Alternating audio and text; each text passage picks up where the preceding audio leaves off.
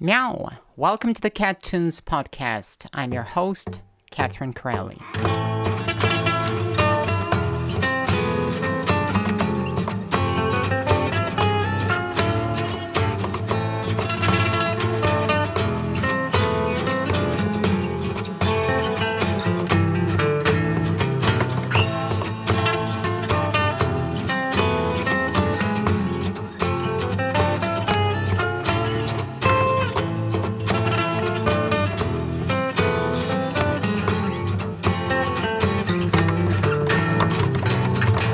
On this podcast, I'm going to talk about the stories behind my songs, the production tools that I've used, the production methods that I've employed, the instruments that I've played, the instruments that I've discovered, the arrangement methods that I've used, the real life stories which precipitated the creation of my entire albums or of my separate tracks. So let's jump right into it, shall we?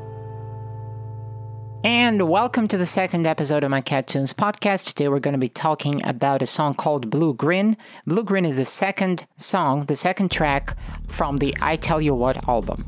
Now, it is important to understand for everybody who doesn't know that nowadays, what I'm doing is I'm going through my old material and I'm reworking my old albums. So, for example, the I Tell You What album was in production between 2007 and 2008. But at the time, I wasn't satisfied with the quality of this production, and on top of that, this album really never was properly released to streaming platforms. Well, given that I was moving from platform to platform, and I've moved quite a bit, it was sort of dead in the waters. It never got anywhere, just like other albums, other old albums like Seraphic Tears or like Killed Alive or Take the Jive.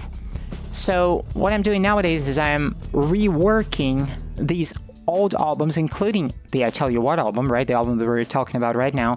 I'm reworking these albums from scratch and I'm trying to produce them the way that I've originally intended to produce them. But at the time, I didn't have the skills, I didn't have the. I didn't play the instruments, I didn't have the production skills, or I didn't have the equipment. You get the drift of it. So, this explains why, to those of you who don't know, this explains why nowadays I'm releasing a classic version of an album, like I Tell You What, and a modern version. And so you end up having two versions of the same song, and quite often the vocals are different, quite often the lyrics are slightly different, and the production is definitely very, diff- very different.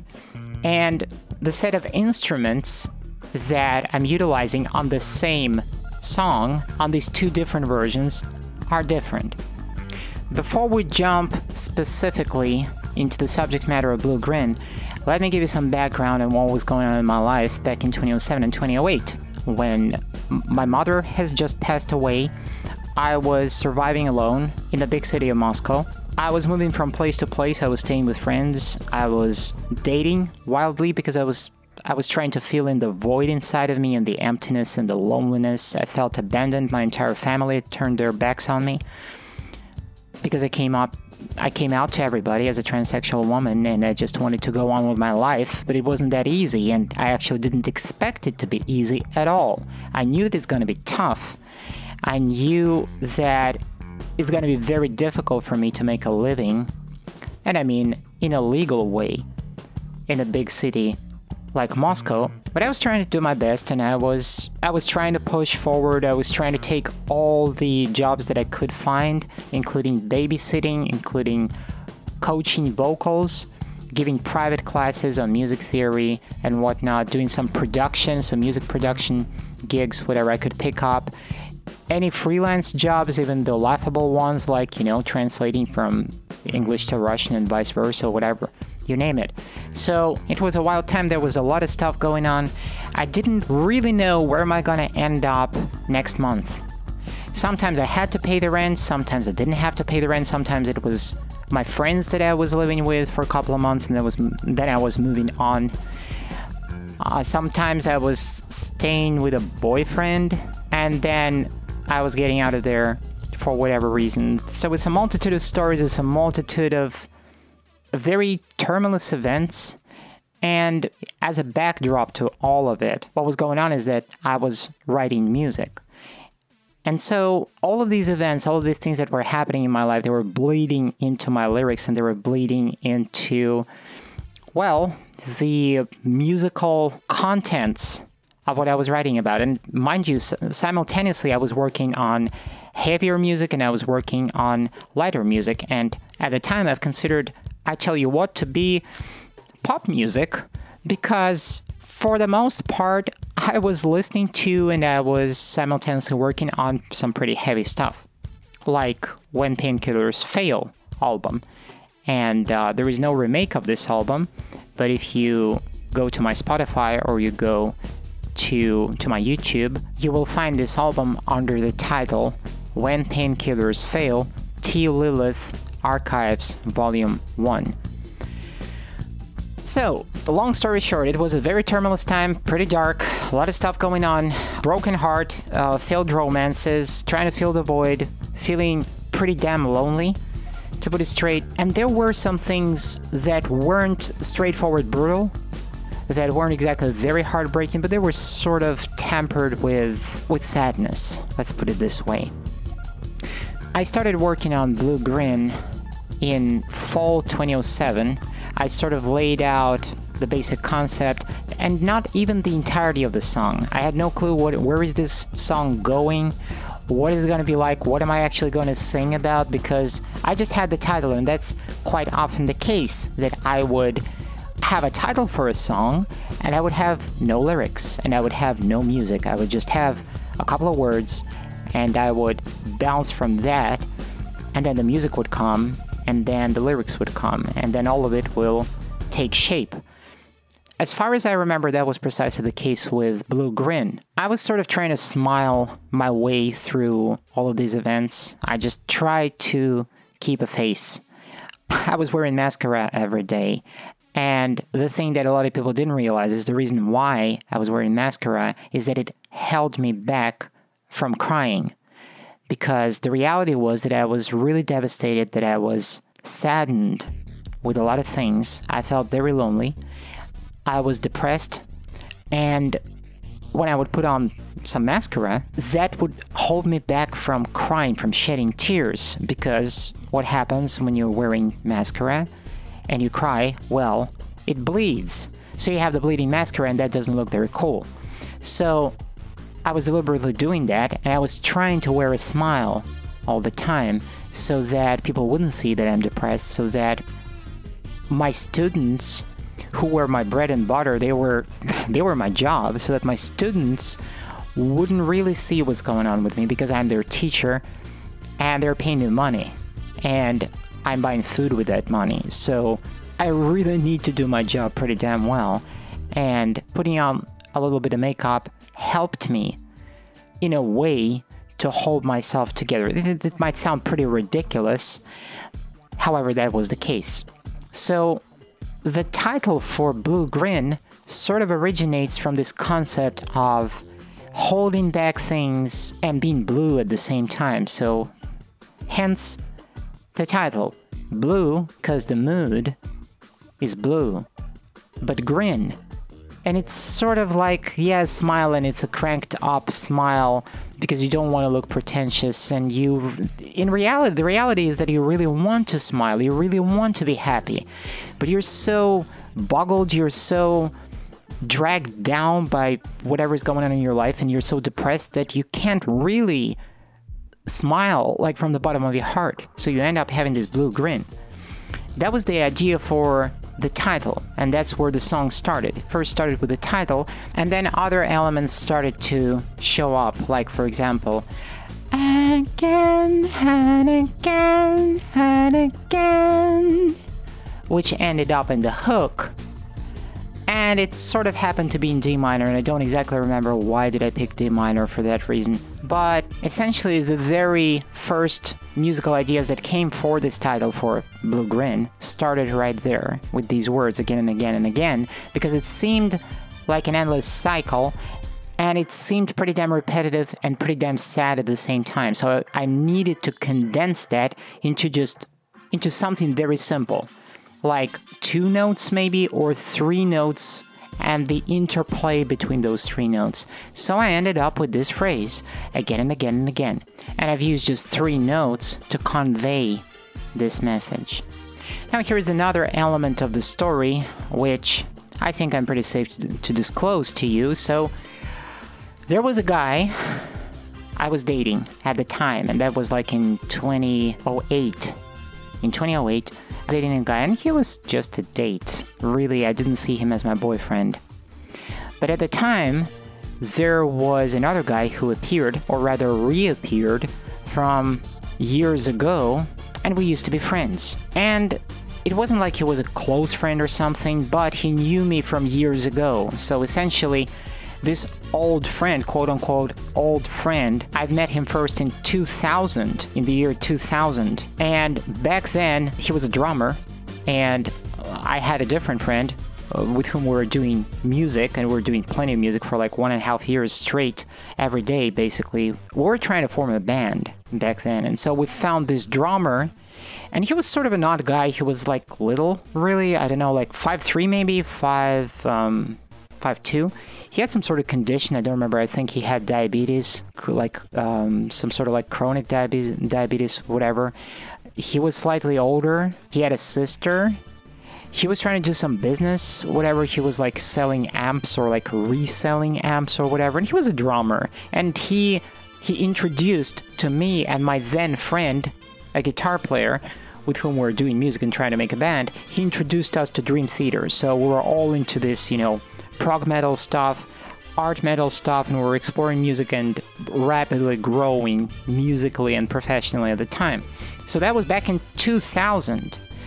And we were in touch for maybe like a couple of years, and then he was gone. Then he, the guy just disappeared. And then all of a sudden, in 2007, the guy finds me, and we met maybe a couple of times and just had a coffee, had a beer, something like that, chatted about stuff. And he was usually excited about like introducing some new idea, ideas, and uh, actually, to be fair, quite crazy ideas.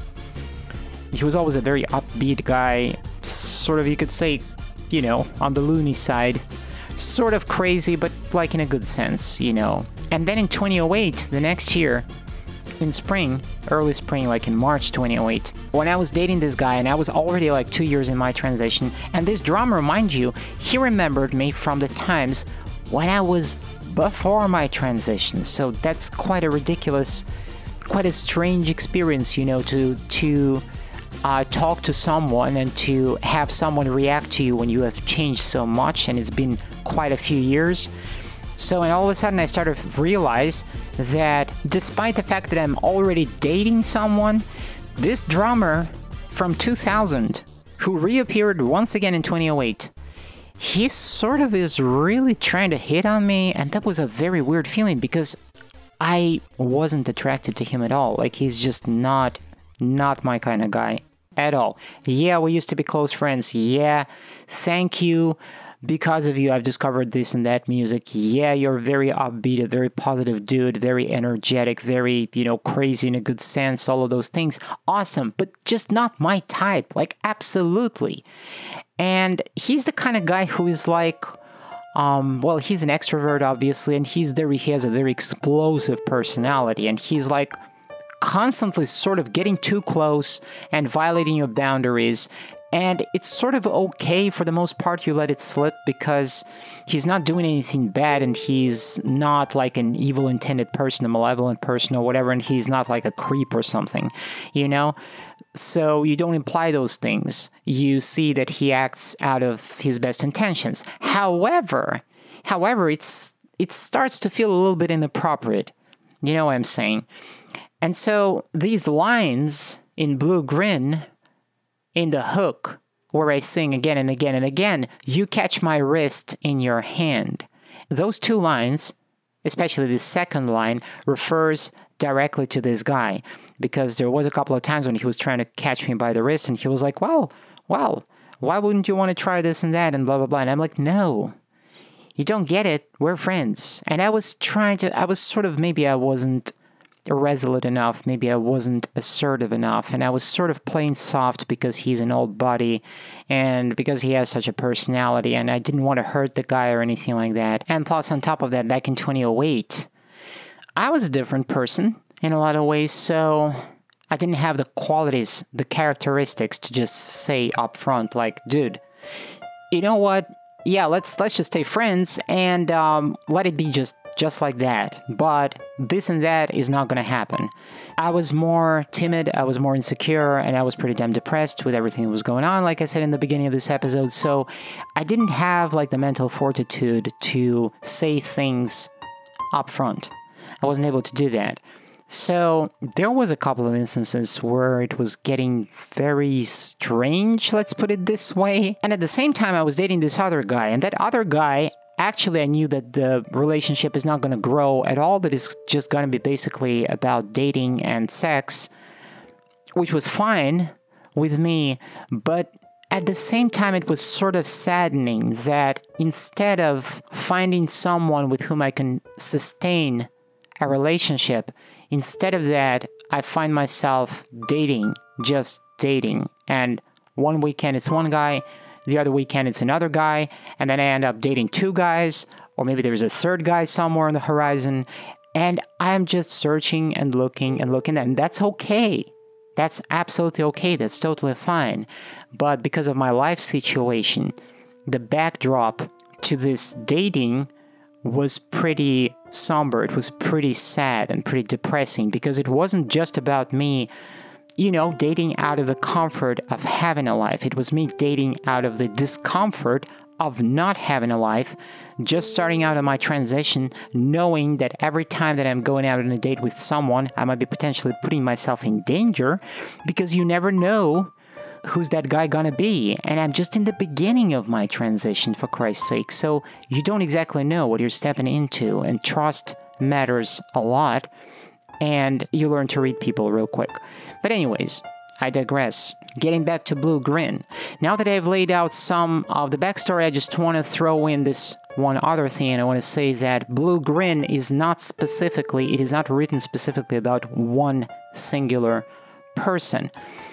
By the time that I was rolling out the lyrics that I was writing line by line by line, I was describing several individuals, and some of them were like short lived dates, some of them were one night stands. And then, yes, there was also this old friend, the drummer, who was trying to catch me, catch me by the wrist a couple of times, and not in like a rude way or anything like that, no but he wanted something with me and I just couldn't give it to him. And I was terrified at the idea that actually there was a strange bottom line to all of this. Like I'm rejecting him because I'm not into him at all, but at the same time, I myself feel rejected because to someone else, I might be not good enough because I'm a transsexual woman and because I'm so early in my transition and a lot of guys just wouldn't just wouldn't want to have anything with me, which is okay. You can't force anybody to like you. That's the thing. So, Blue Grin is very blue in a lot of ways. And yes, it's a grin because you're sort of every day you're trying to conceal all of this and you're trying to, you know, run smoothly. You got a job to do. You got survival to take care of. You need to eat something. So, this is the premise for Blue Grin. And once again, guys, there are two versions of Blue Grin. One is the original version from the classic I Tell You What album, which was written between 2007 and 2008. And then there is a modern remake, which I think is more refined. It's more refined musically. But, anyways, anyhow, let's get into the lyrical aspects of this song before we jump to any music analysis. So, here's how it goes Once more in a roll, I'm looking for something unable to waste, always ready to taste, too tired to be, pathetically lonely, too eager to get an illusion of happiness. As you can see from everything that I've just described to you, this first verse, this opening verse, perfectly describes the kind of life that I had at the time. So, once more in a roll, yes, once more, I don't know where, where the hell am I going? I don't know where am I going to end up, and I'm, I sort of felt like I'm living on my baggage all the time. I'm looking for something, unable to waste, always ready to taste. I had really basically nothing to waste at all, save myself. I really didn't have a lot of possessions, so always always ready to taste, but I was very eager to explore and to try out things because to me it was a whole a whole crazy new world. I was living my life myself for the first time without any parents, without any adults, without any family, with everybody turned their backs on me, and I was living my life as myself as a woman. Too tired to be pathetically lonely. Oh, hell yeah, I was damn tired to be pathetically lonely all the time. Too eager to get an illusion of happiness. And that's something that I did realize at the time because I knew that what I truly wanted, I wanted true happiness, but I couldn't get that true happiness without true fulfillment because what I really sought was I wanted to find a man with whom I could really bond, with whom I could have a real relationship, with whom I could build, with whom I could have a family. But at the time, the likelihood of anything like this happening was practically zero. And I could feel it. I could feel it every day, and that made me very, very sad. Next verse. Once more, I ain't got no home, and I'm looking for someone to give me shelter and warmth because I'm cold to the bone. And then in parentheses, it says, I don't know what's to come. Somewhere I belong, but that place is a secret for everyone, and alas, it's unknown to me. So you see, this second verse lays out the way I felt about not having a home and what does it really mean to have a home. And I'm looking for someone to give me shelter and warmth because I'm cold to the bone. Well, the idea of home in my music and in me, what I perceive as a home, it's not a building, it's not a physical location, it is a relationship it is a family. So if i do not if i do not have a relationship if i do not have a meaningful relationship if i'm not with the man that is my man whom i do love profoundly and who loves me i don't have a feeling that i have a home i am homeless. So on that level the feeling of homelessness is permeating the song and it is laid out right here.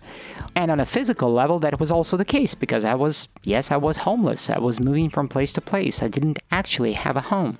And yeah, it feels like being cold to the bone, like nothing can warm you up, nothing at all. I don't know what's to come, and that's another thing because you you're looking forward. You don't know what's going to happen next week. You don't know what's co- what's coming next month. This state of depression and constant anxiety that you live in, and you see the world through a pair of dark shades, and those shades are not like dark shades in a good sense, but rather everything looks pretty damn gloomy, let's put it this way.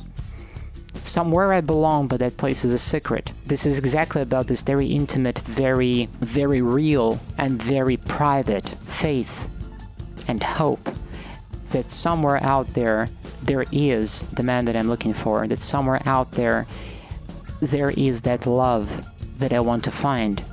And part of that love is within me, and I just need to find that other person, that man, that one exact person with whom I can put my half of love together and he can put his half of love together and we will have one perfect thing. And we can build. But that place is a secret for everyone, and alas, it's unknown to me.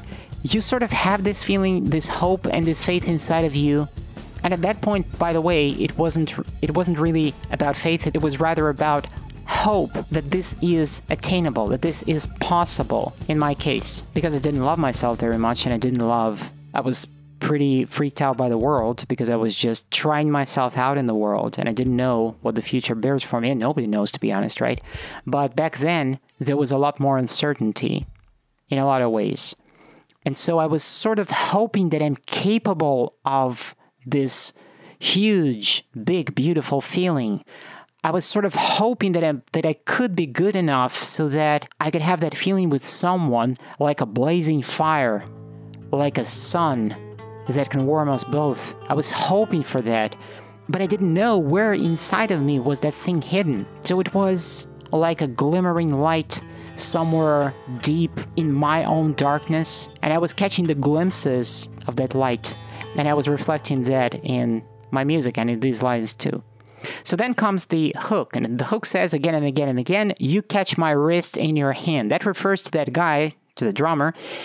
Again and again and again, I grin a blue grin because you're deaf to my heart. And that's another part, another aspect to this song is that one of the most disappointing things that I've encountered over the course of 2007 and 2008 while I was, well, I mean, who's in the wrong. I mean, whose mistake was that? Of course, it was my mistake because I was throwing myself into all of these questionable relationships and wild dating every weekend, not actually thinking about the emotional repercussions of that because quite often I felt that, well, guys want me on a date, fine, and I go I go for that date and I'm exposing myself to the kind of emotions that I'm not able to handle. Because what what I really needed was to find a strong romantic relationship. I was trying to find a person. It wasn't that I was trying to just pursue sexual relationships only. That was not what it was all about. Yes, it was about that at the same time. It ended up there consistently. But was that my primary target? Was that really what I was looking for? No, it wasn't. I was looking for that emotional warmth. I was looking for a feeling. I was looking to vibe with someone. And sometimes I vibed a little bit, and sometimes it wasn't there at all. And sometimes I felt like, oh, maybe that's him. Maybe it is him. Maybe what I feel right now, that that thing, maybe maybe I should trust my instinct. Maybe that's what it is. But to be absolutely honest, I wasn't that good at, at dissecting and rationalizing through my emotions back then. So I couldn't really dissect and separate things like lust and passion and emotional warmth and interest. It was a wild, explosive concoction of all of these emotions at the same time. So I sort of grieve in this hook, which was written back then, I grieve the idea that it seemed to me at the time that nobody wants to vibe with me emotionally. What I did not realize is, of course, nobody would want to vibe with me emotionally because I was a very depressed and sad person at the time. I don't want to say I was a walking disaster. No, I wasn't a walking disaster. I was trying to be upbeat and I am an extrovert. I like to be with people and I don't like to throw my crap on other people. You know, whenever something's not panning out for me. I don't do that. However, this underlying vibe of like isolation and loneliness and um, tough times and whatever, I think that bleeded out into reality, and um, perhaps I was giving off that vibe. So I shouldn't entirely blame the guys for being interested just in sex and not being interested in a romantic relationship. After all, back then, it was the first time that I was actually dating very often and I was exploring this whole new thing because prior to that, prior to my transition, it was a whole different game and it was a different context. It was just a different story. Anyways, getting back to the lyrics. So, the hook says again and again and again there is this theme of repetitiveness and um, you catch my wrist in your hand again and again and again a grin a blue grin because you're deaf to my heart then we go into the next verse which says you can't bother me less than you're meant to bother. Uh, which is sort of a wordplay and it's sort of a twister, you could say. Dark, sarcastic, humorous way to to say that yeah, I bother about certain things, but and you sort of bother me, but it's not like in a playful way, and it's not. It doesn't really make me happy. It's sort of like back and forth for no for no good reason. You know what I'm saying? I can't be what you want, always pleasure and smile. And then in parentheses it says, My temples ache when I try to fake. Yeah, because I was having migraines once in a while back then. I was having migraines and I was constantly trying to portray a person who's more upbeat than I really was. I'm not going to change what's not in my power, no matter for you or for anyone else to come. And that was the stance that I was taking on a lot of things back then because I didn't want to bend to anybody or anything. I was just fresh out of the family that disowned me. I was just straight, straight f- fresh out from that home and where I had an abusive father who was putting pressure on me since I was a little kid, all the way until I left that place finally. So, the last thing that I wanted to find I didn't want to run into a guy that would resemble my father in any way possible. I just didn't want to find those qualities, and sometimes I guess I was willfully blind because I was blinded by passion and loneliness, I think. So I didn't want to run into people who would be similar to my dad. And I had this inner stance, this inner resistance to people trying to enforce something on me, to people who are trying to bow me to their will. That's it right there in these four lines. Then it says, next verse, why stopping me now? Why holding me tighter? Parenthesis, you can't take me the right way. Why cling to my eyes? Why pretend you know me? You can't take me the right way. To someone I belong, to the others I'm nothing. You can't take me the right way. I know you are not what I want for myself this time. So, this is quite often, this verse describes quite often the outcome of me leaving someone behind. When there's a guy, there's a date, and then there's a maybe two dates, maybe three dates, and then I realize that actually I've got nothing in common with this guy at all, and that actually I've done a huge mistake making it sexual too quick, because now it sort of contributes to the emptiness that I feel, and it's ridiculous. And I could have avoided this whole thing altogether, but I was dumb. And yes, let's be honest, I was seeking validation.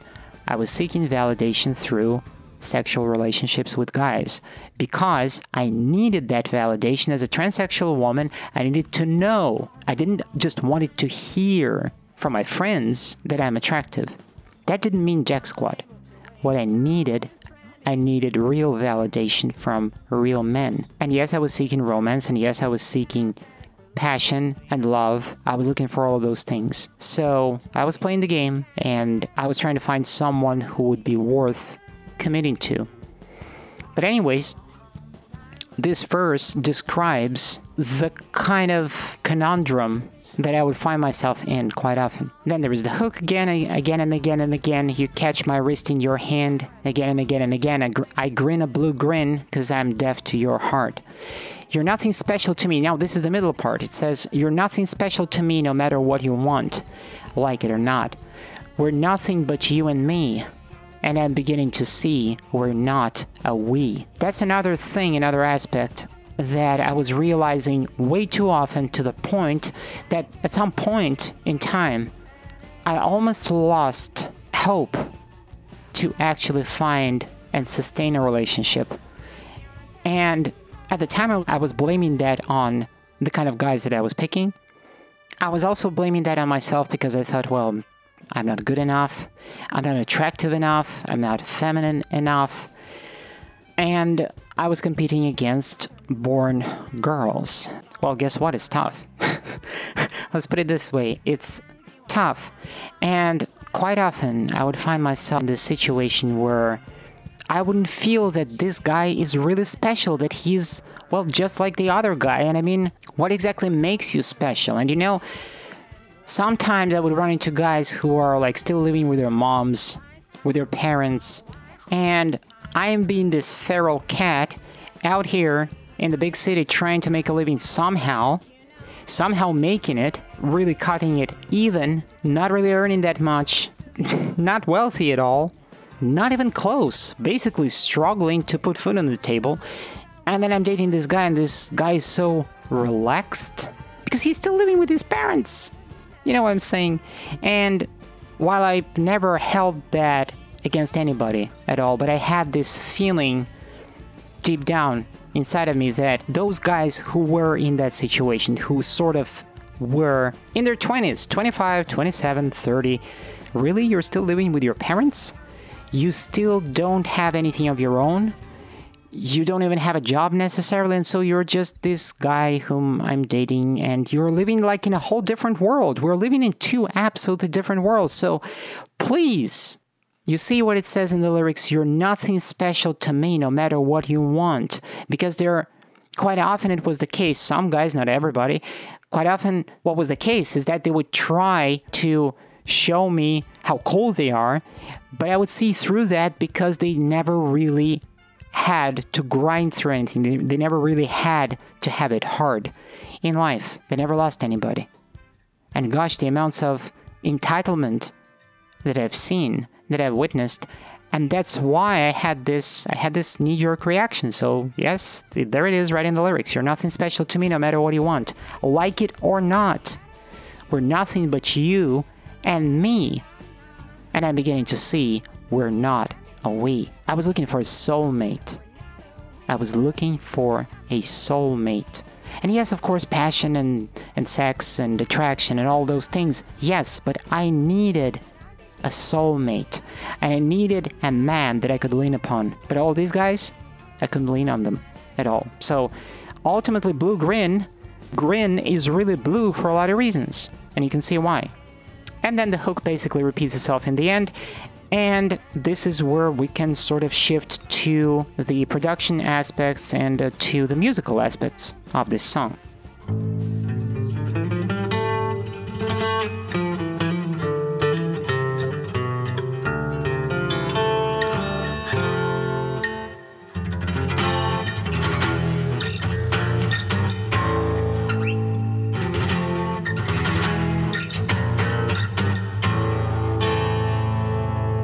Now, from a musical standpoint, Blue Grin is like irony exemplified. Because, on one hand, it's a very funky song, and that is evident both in the original classic Blue Grin from 2007 2008 and especially in the modern remake of Blue Grin, which has definitely a lot of funky, groovy stuff going on there. And it's sort of playful on the surface, but melodically, it's pretty damn dark and pretty damn melancholic. It starts with a chord progression that is played in the modern version is played with guitars, on guitars, a baritone acoustic guitar and the bass, and in the original classic version it is played with a synth.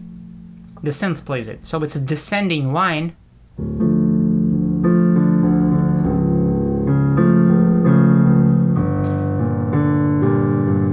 starts in D minor. Sort of goes into A major with a C sharp bass there, and then it falls down into the fourth, into G minor. And that's not a, just a G minor, that is uh, G minor 7. And it rises up to the sixth, sort of goes up back to A major, Tritone down,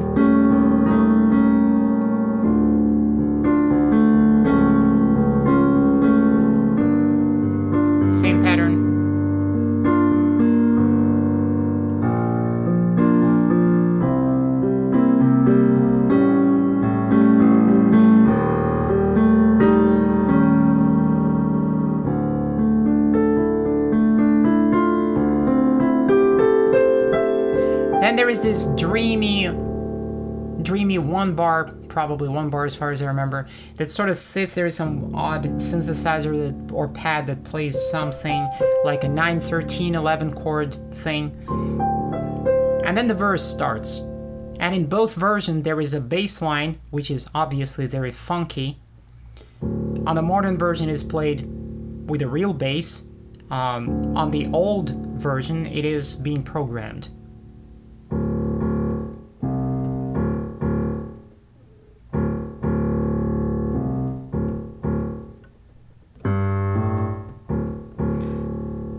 Along those lines. And it sits for the most part, the verse sits on one chord all the time. So it's pretty repetitive and the lyrics flow, the, the musical phrases in the vocals, they change, whereas everything else basically remains unchangeable. Well, the bass is still the same. Uh, in the modern version, there are some guitar lines that float around and they change and they escalate a little bit.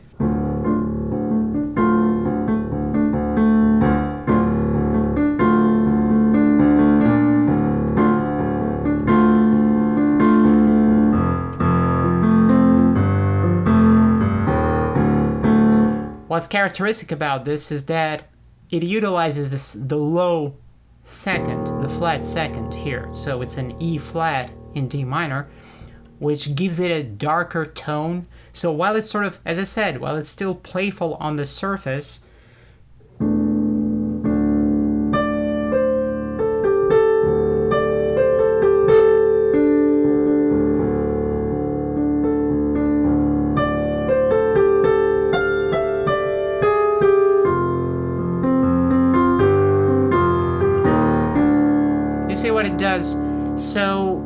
is not as playful as it might seem, and that ties into the concept of the blue grin. Yes, this is a grin. Yes, this is a smile, but it's it's not a very happy smile at the same time. And it continues throughout the verse.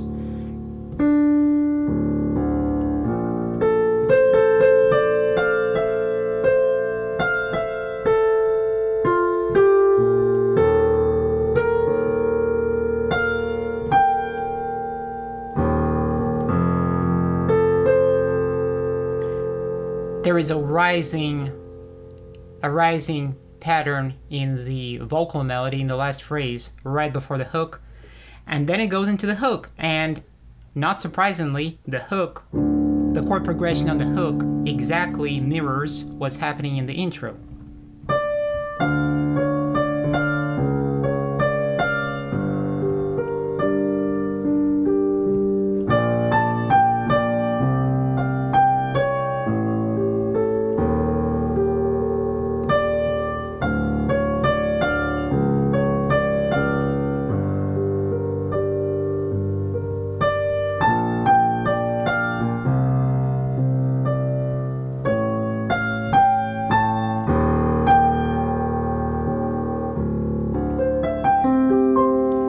there's again this little interlude playing around the 9 11 whatever chords are there in that pad slash synthesizer. And then we're back to the third verse and the fourth verse. And then there's the hook again and it's a double hook and it sort of moves on and it moves on. And the rhythm in this song is flowing freely. It's consistent. So this playful but dark vibe continues throughout the piece. And that happens both on the older, on the old classic version of Blue Grin and in the modern one. And so it continues into the middle section, and in this middle section, things are different because all of a sudden, instead of a G minor in D minor, we have there is like a great pause where it all goes quiet. B flat major, G major 7, C major 7, 7, A major, and we're back in D minor. And that's where in the modern version there are some guitars that kick in and the trumpets kick in back again.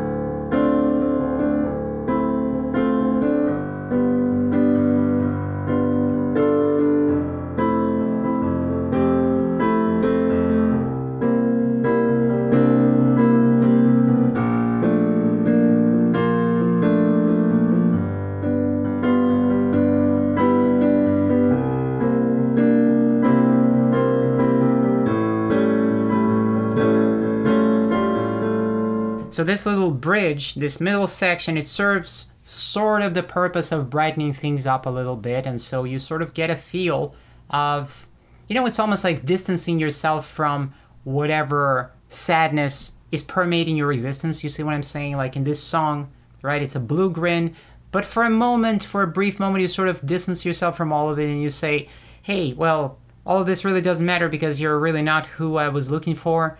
So it's sort of okay, alright, let's just move on, whatever. And that gives you some level of emotional detachment and allows you to genuinely smile for a moment and be like, well, that's not the end of the road. After all, tomorrow's going to be a new day and everything's going to be okay. Perhaps if I try really hard. So that's why instead of a G minor like we had in the intro,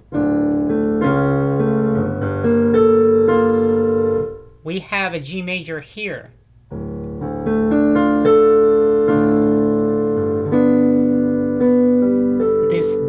Changes everything. Plus, on top of that, it's not just a 7, it's a 9. And goes into F, major 7. All major chords.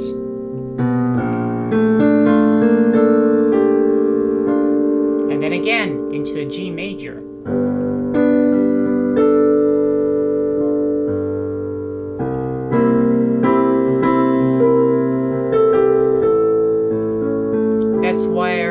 Where it gets sort of melancholic again. But overall, this this portion of the song, this middle portion of the song, it brightens up things a little bit. It makes it feel like th- hope is not lost, really. Like things could be better. Tomorrow's going to be a new day, and this G major actually does all the work.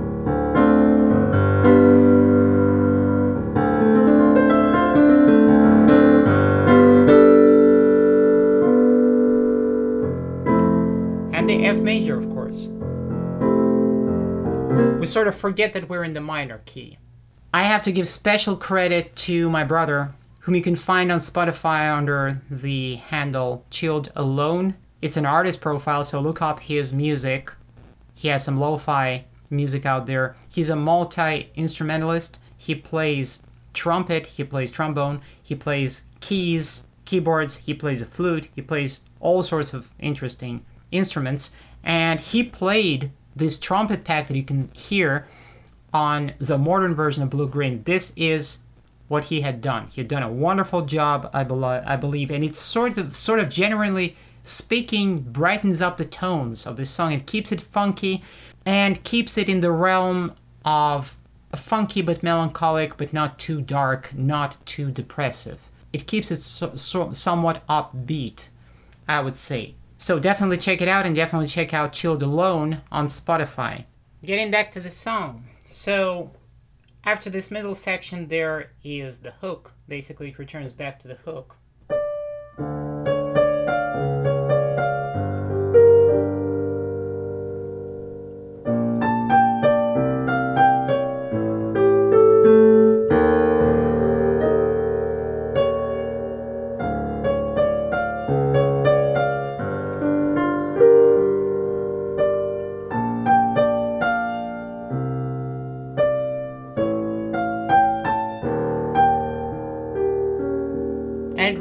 Itself. But that's not all, because in the very end, there is a backing vocal that is exactly the kind of backing vocal that played in the middle section, which was.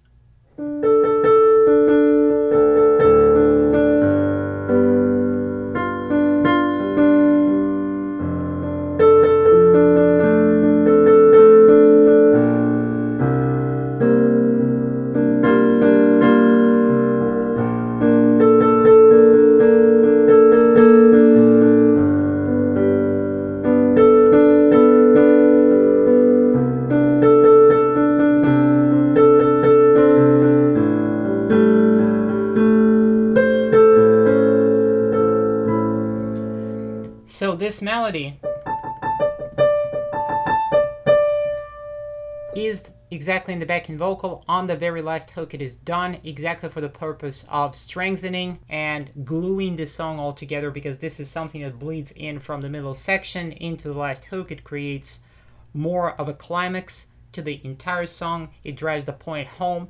The lyrics on that last backing vocal underneath the hook are the same as in the middle. So it's basically it repeats itself, it repeats itself over and over again, just like the hook sings again and again and again. So it's a repetition, a repetition, a repetition.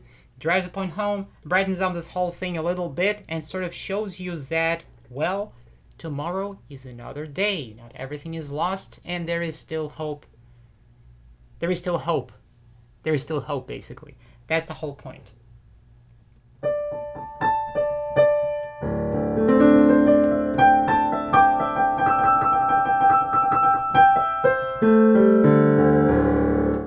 So this thing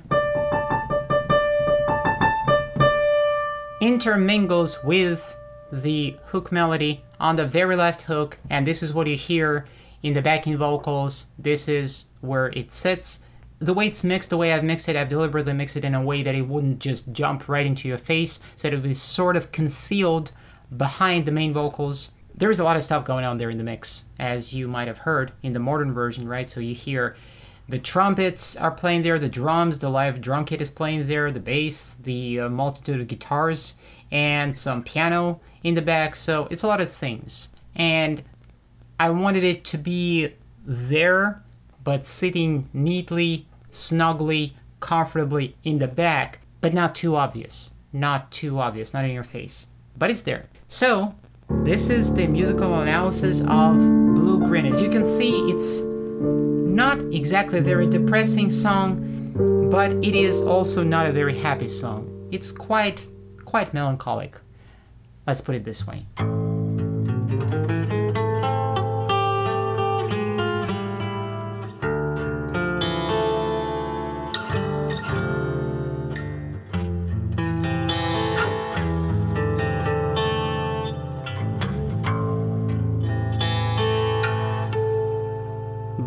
Occupies the second position on this album. It is the second track after Solari 40707 because it is still an opener track. This is the first track that has lyrics on it. This is the first the first taste of what this album is really all about.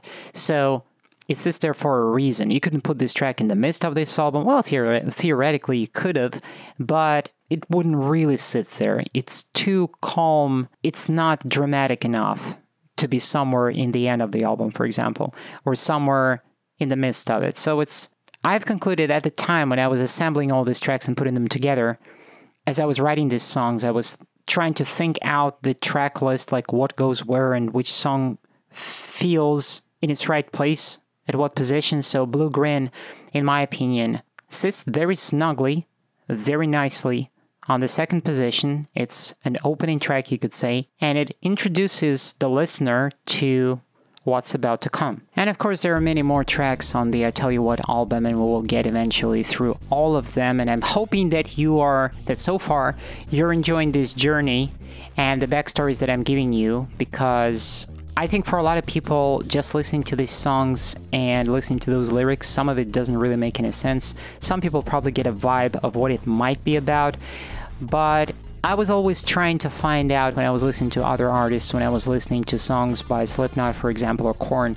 I was trying to dig deep and I was trying to find out what kind of story is behind the song. It was always fascinating for me. So, that is essentially the reason why I started this podcast because I thought, hey, you know what? I, I, am basically writing my whole life into my music. And sometimes it's instrumental music, sometimes it's not necessarily songs, they don't have lyrics. Sometimes it is songs, sometimes there are lyrics, and sometimes I give some cryptic references to whatever, and people absolutely don't understand this. I have some albums, for example, like Slot Lips, which is an audio film album. It's not exactly an album in a uh, in a standard sense, right? It's it's not really an album; it's rather a, an audio film.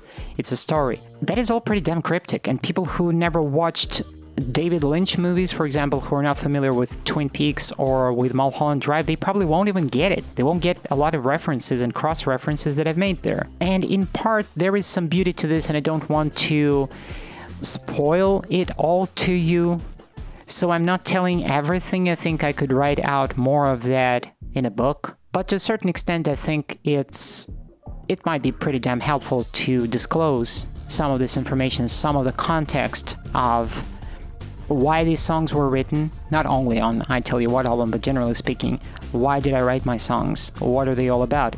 Because also some people might might speculate, and I've encountered some of this when people witness me expressing my beliefs and my values nowadays and they're like wait a second i don't believe that it's even you because hey you sung on that and that song this and that. And i'm like well you know what? People change. People change. My life is a journey. I change. I develop. So there is a lot of songs that i've written throughout my life. There is a lot of musical pieces that I've written throughout my life, and this is a record of my journey. Sometimes some of my albums are very dark, and yes, sometimes there is resentment, there is fear, there is anxiety, there is anger. Sometimes I was depicting my demons, sometimes I was dealing with reality and I was trying to find a way to push back. You know what I'm saying? I think that it might be helpful to some people, and it might be useful, and it might be interesting to some people to listen to why did I write what I actually wrote. You tell me. If you find it entertaining, if you find it interesting, you tell me. I'm just a simple artist from Kentucky, well, originally from Moscow. and I'm trying to break down the stories behind my songs, and I can only hope that to some people this might be of some utility that if you're a songwriter, if you're a musician yourself, maybe you could I don't know, learn something from this. Maybe I'm not saying that I'm the best songwriter by any means, by any stretch of the imagination. However, I have my path of exploring genres of music, various genres of music, and uh, some know hows and my way of going about things in music. So it might be helpful. It may it might be helpful. So I'm deliberately making this podcast not just about the stories behind the songs and what precipitated them, but I'm also breaking down the musical contents of the songs. I'm showing the chord progressions, I'm showing the melodies and how were they born. Like in this case with Blue Grin, again and again and again. Three notes that define the entire song. Everything else falls in line, falls in place because you can put these three notes, this one little phrase in the beginning of the hook, you can change chords underneath and it will still match as long as you're staying in D minor, obviously. So, this is where I'm to wrap up this episode, guys. Thank you very much for tuning in to my Cat Tunes podcast. I appreciate y'all's. Thank you for your attention. Thank you for your time. I hope that I kept you entertained for, oh, more than 40 minutes. Once again, if this podcast takes off, if it gets some traction, I will be open to reviewing other artists' work, other indie artists' work, just like myself, artists who perhaps deserve more attention, whose music needs to be talked about, whose music needs to be exposed to a broader audience. And uh, I can't boast a huge audience, but I have someone listening to me after all. And thank you very much for paying attention.